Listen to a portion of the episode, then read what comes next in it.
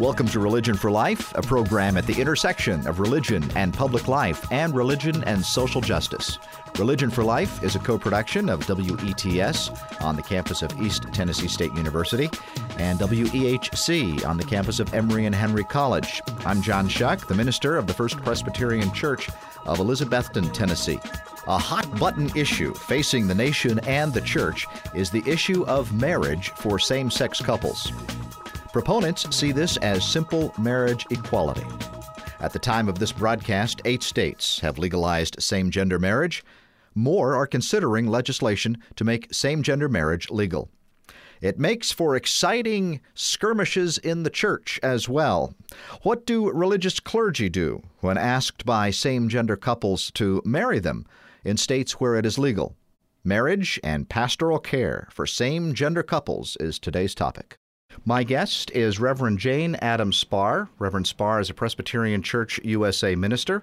On February 21, 2012, the General Assembly Permanent Judicial Commission, that's the Presbyterian Church equivalent of the U.S. Supreme Court, by a vote of 9 to 6, upheld a lower court's rebuke of Reverend Spahr. She lost her appeal. Her crime she officiated at weddings for 16 same sex couples in California during that window of time in 2008 when same gender marriage was legal in California. She's on the phone with me from her home in San Francisco, California, to talk about that case, about her ministry with sexual and gender minorities, and about her own story as a minister who is also a lesbian. Welcome, Reverend Spahr. Thank you, John, so much for having me.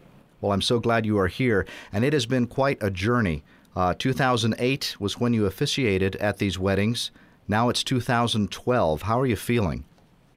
Well, you know, John, these were wonderful friends of mine. Uh, so many of the couples that I knew, many uh, I've known for over 25 years, and to have seen their children grow and to be a part of their lives, and then to be asked to be a part. Many, some I had done commitment services and holy unions. And then when the time came uh, to be legal here in California, you can only imagine the celebration of that. So some of them, I was with them when they their children were born. You know, I mean, it was just mm-hmm. some of the most amazing experiences. Uh, Sarah and Sherry, which who were the first case, Sarah Taylor and Sherry Holmes, were a couple I've known over 20 years, and I buried uh, Sherry's dad and Sarah's father, and I also was with them when uh, their sister died, when Sherry's sister died.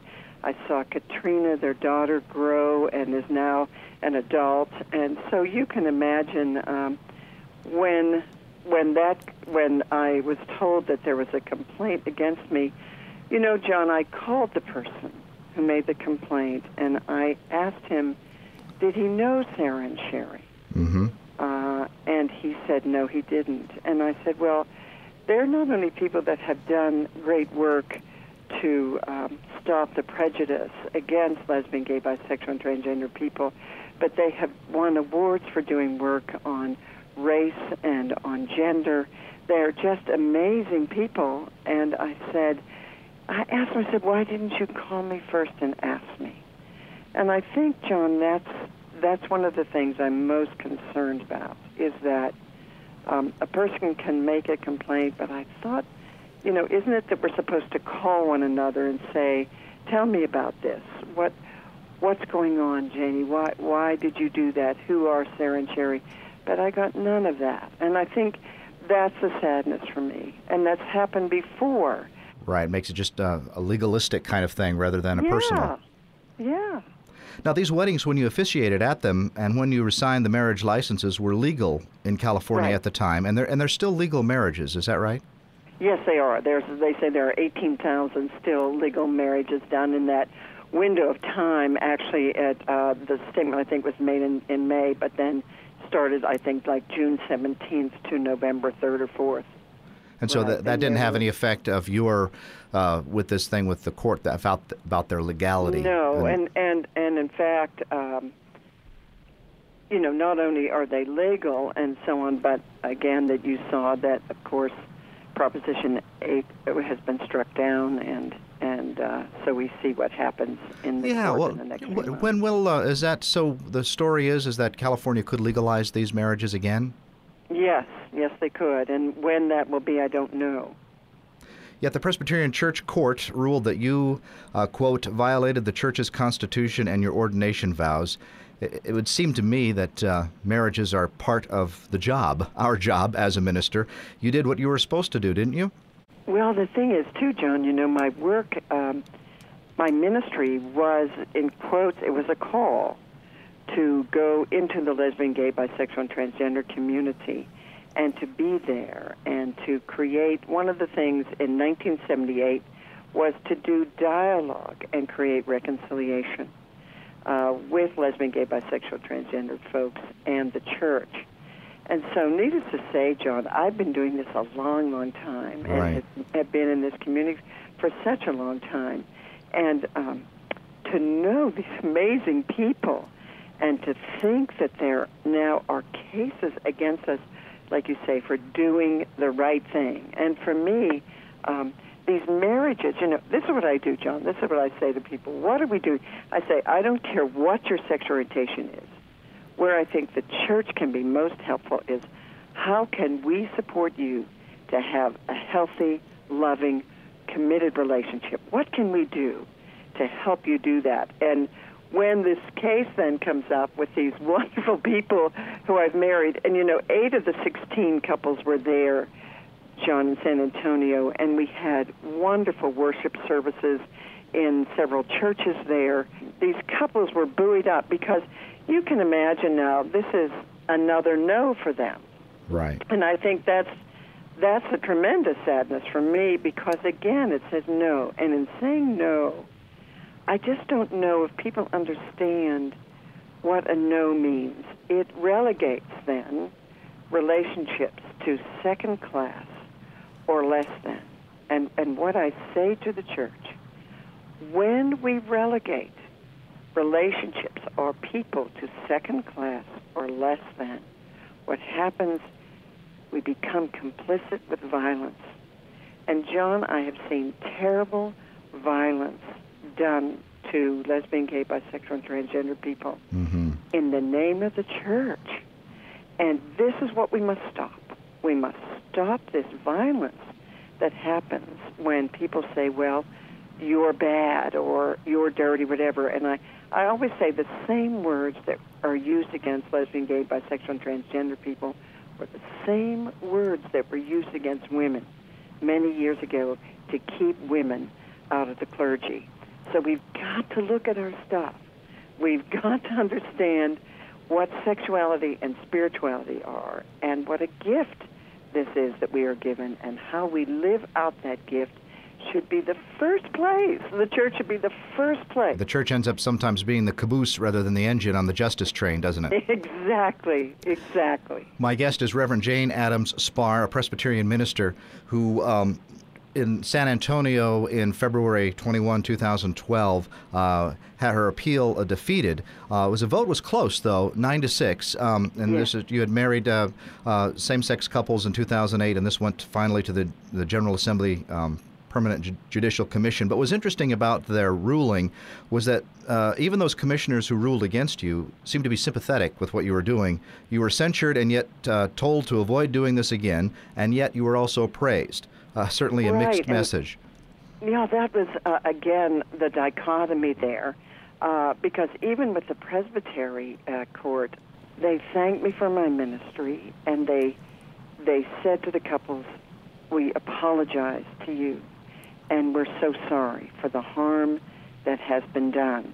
And they asked the higher courts, please, to to you know to to look at this and to to look at this. I think the dissent too in the in this final case before the General Assembly Permanent Judicial Commission was really clear in the dissent about the hypocrisy of the church is to in one way welcome and then on the other way to chastise.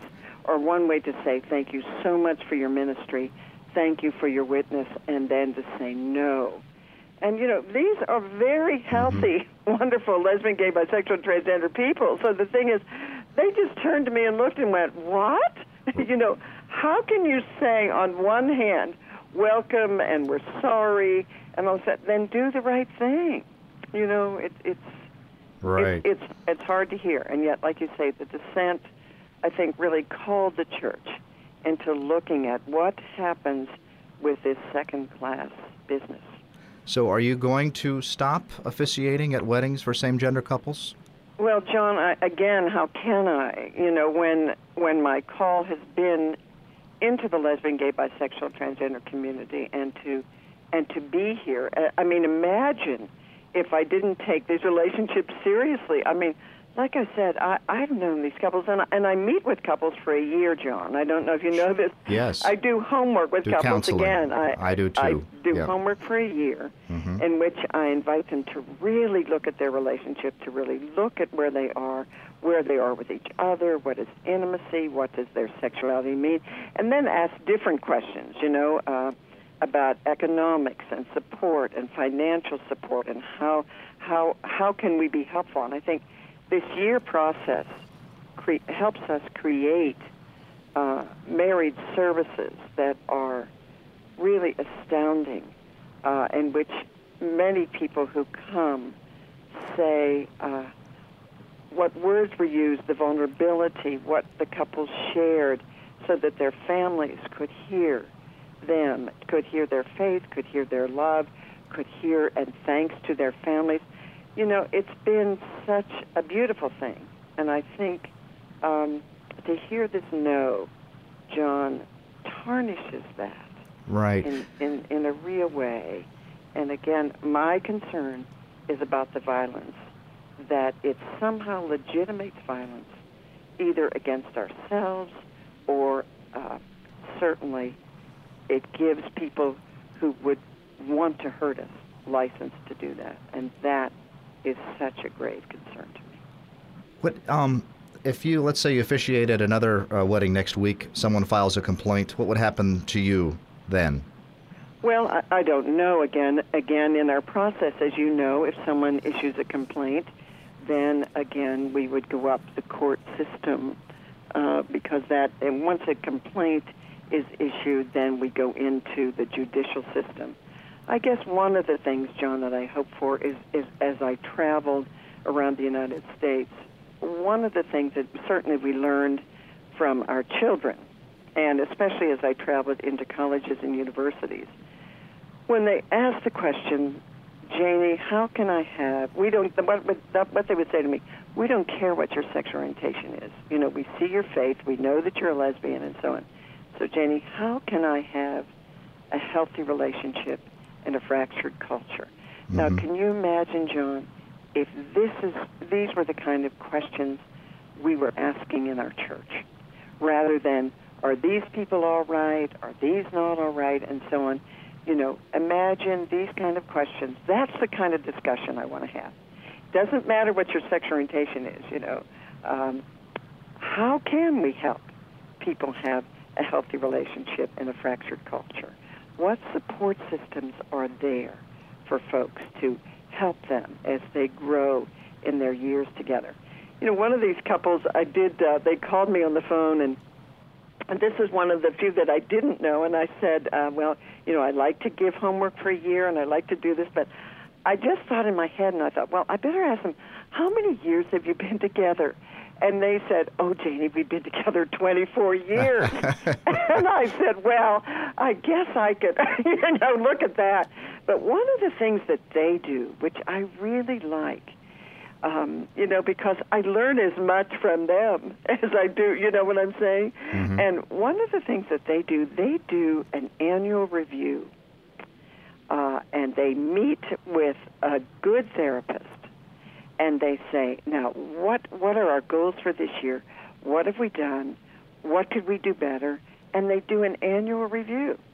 And they said also they really check in quarterly and see, have we kept to what we said we were going to promise? And I thought, boy, wouldn't every couple wouldn't think if we did that. And who cares? You're really they're you know, models, what your aren't they? orientation is. Sure, yeah. sure. They're models for. There are uh, eight states now um, yes. that have uh, now with. Uh, by the time this uh, broadcast airs, Maryland will legalize marriage equality. Washington State as well. So, what's your message to those ministers? In those states who wish to do their jobs and officiate at same-sex weddings, uh, in light of this court case, what? Uh, well, I think one of my one of my concerns is will this make ministers fearful? And this is what I this is mm-hmm. what I say. When same-gender couples come to you, think of what they have done to come to us. They have had to work through many of whom I worked with tr- severe judgment by the church. They have had to work through who they are, how they love.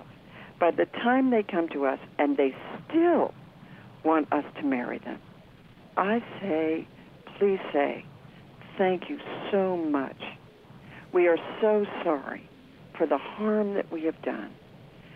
Thank you so much for caring enough to come to us.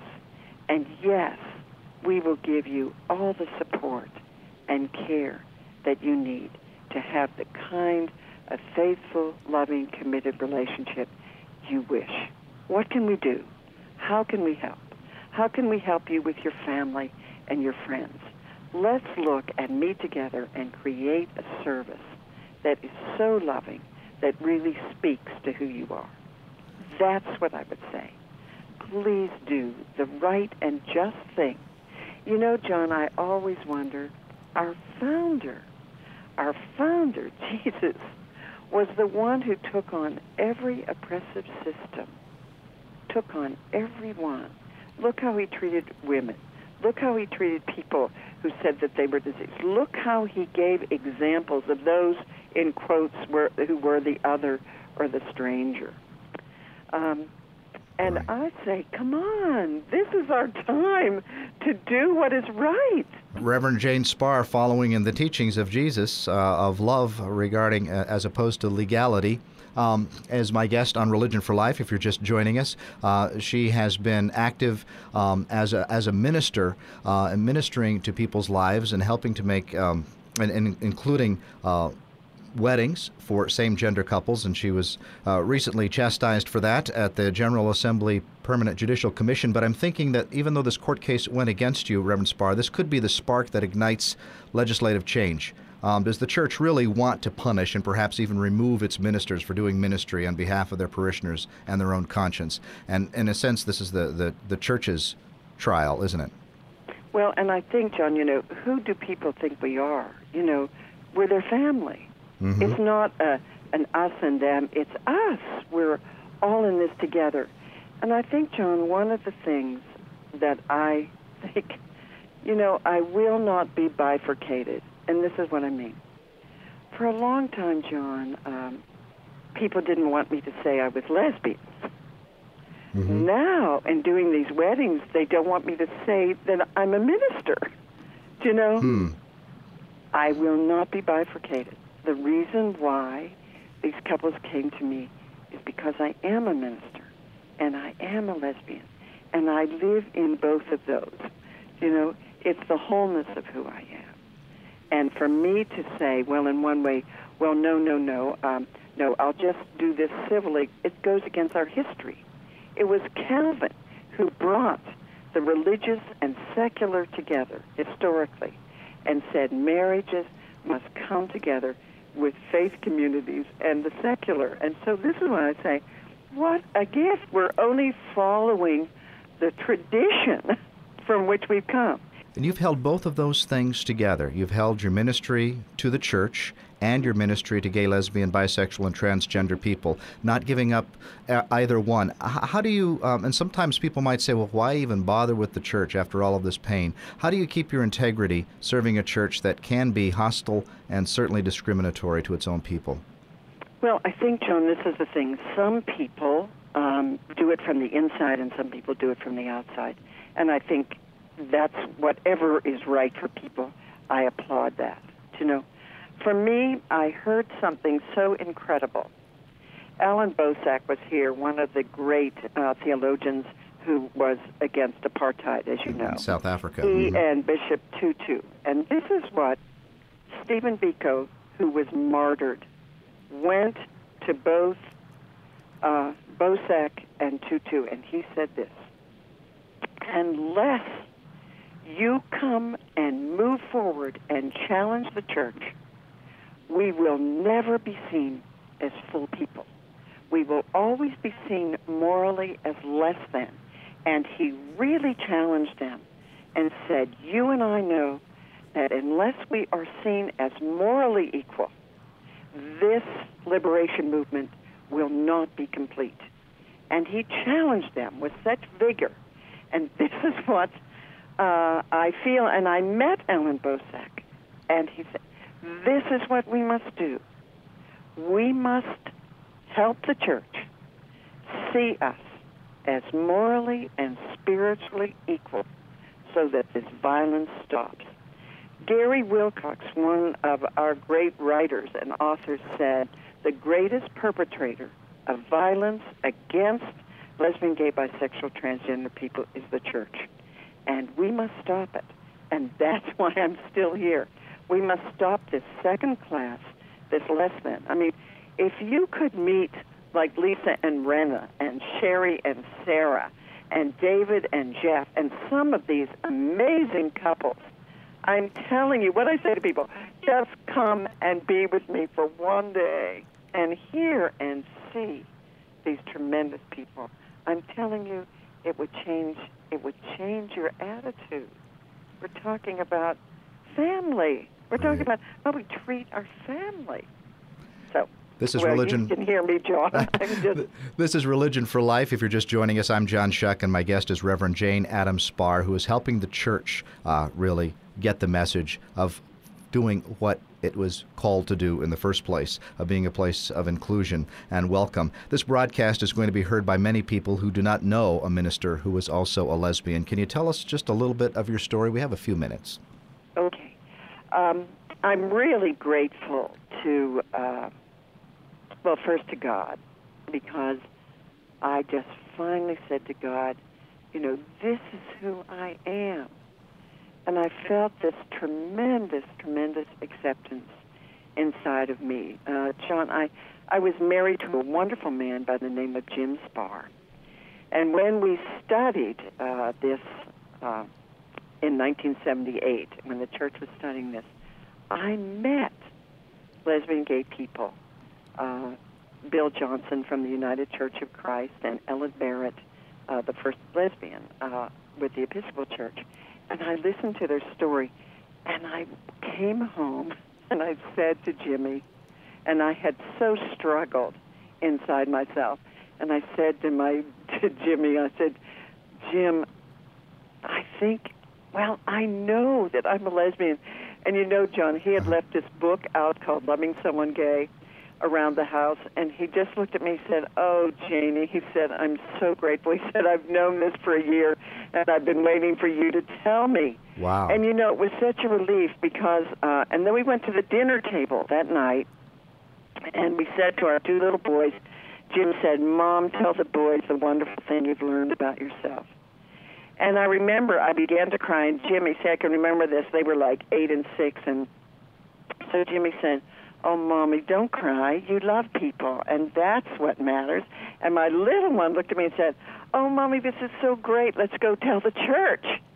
and I remember their daddy saying, Jim looked at them and said, Chetty, he said, the church I don't think will ever be as excited as we are. And I think that's the mm. thing, John, when you realize finally who you are. And for some of us, it takes longer than others and this is what I knew with Jimmy. I knew in the deepest part of me that I I was not met mm-hmm. in the God place. And now with my partner, um, who I've been with for many years, I I know the God place is being met. And for so many people, um, they don't understand that being lesbian, you know, it's part of the wholeness of who we are. And for me, as a person of faith, I needed to be met in the deepest part of me. And so Jimmy and I, out of relief and release, he said, you know, to the boys, everybody will say that mommy and daddy aren't together because mommy's a lesbian. But he said, but it's as much that daddy is heterosexual. And you hmm. won't hear that from people. But he said, I can't meet mommy. And you've got to hear that too. So Jim and Jackie, I did their wedding. This is my former husband's wife, and they're going to be celebrating their 30th anniversary, John, on wow. July 21st. and it's so cute. We met several months ago, and we're doing homework. we're doing. I'm doing the homework that we did before, um, so that we can say, all right. So what has it been like to be married for 30 years, and what have you learned? So we're actually doing some of the homework that I did with them years ago, 30 years ago. Here we are doing it again, and it's been quite an astounding time. Our family has grown. You know, Jim always said. Uh, well, we just got new information. And that's what we did. So he's very, very happy. I love the the woman that he married is my was my former financial secretary, a dear, dear friend. I couldn't have been happier and so our family just expanded and uh so well, what a wonderful way to look at it. I mean, it's so healthy in so many ways. Well, it's it's been such a great gift for us, and uh, Jim and I, you know, have met with many couples going through this to um, just to be with them on this journey as they as they recognize, oh, okay, so this is what this means. Um, so it's it's been a ministry too that that Jimmy and I have had together. Thank you for sharing your story. What do you what do you do when people pull out the Bible and quote Romans chapter one and and uh, well, just so John, certain that done, the Bible's on their side. And what? How do yeah. you deal with well, that John, anymore? I, I, you know, I go over those texts so much with people. Uh-huh. Uh, but one of the things that I've decided lately, I've got very good, you know, friends who are heterosexual allies, and I keep saying, you know, this is a heterosexual problem being played out on our lives.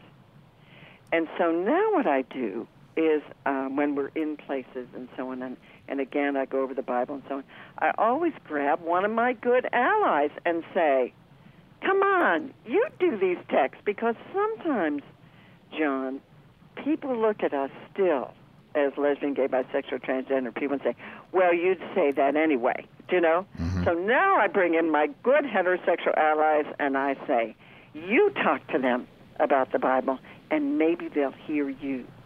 Maybe they'll hear you. And many people have stepped in to do that. I'm, I'm really grateful. I'm really grateful for allies that will stand in and say, let me talk to you about the Bible. Janie uh, gets weary of defending herself on all of this. Right. It's been a great time for me. Well, we are just out of time. I'd love to talk with you for hours yet. I want you to know, though, Reverend Jane Adams Spahr, that even though I do not have the authority of the General Assembly Permanent Judicial Commission, nevertheless, I make my own ruling that you are a good and faithful servant and an inspiration to many, many people, including me. Well, thank you, John. And you are an inst- inspiration to me, and I'm so thrilled that you're doing this radio program, and I'm, I'm very thankful to you that I could join you. You've been listening to Religion for Life, a program at the intersection of religion, social justice, and public life. I'm John Shuck, the minister of the First Presbyterian Church of Elizabethton, Tennessee.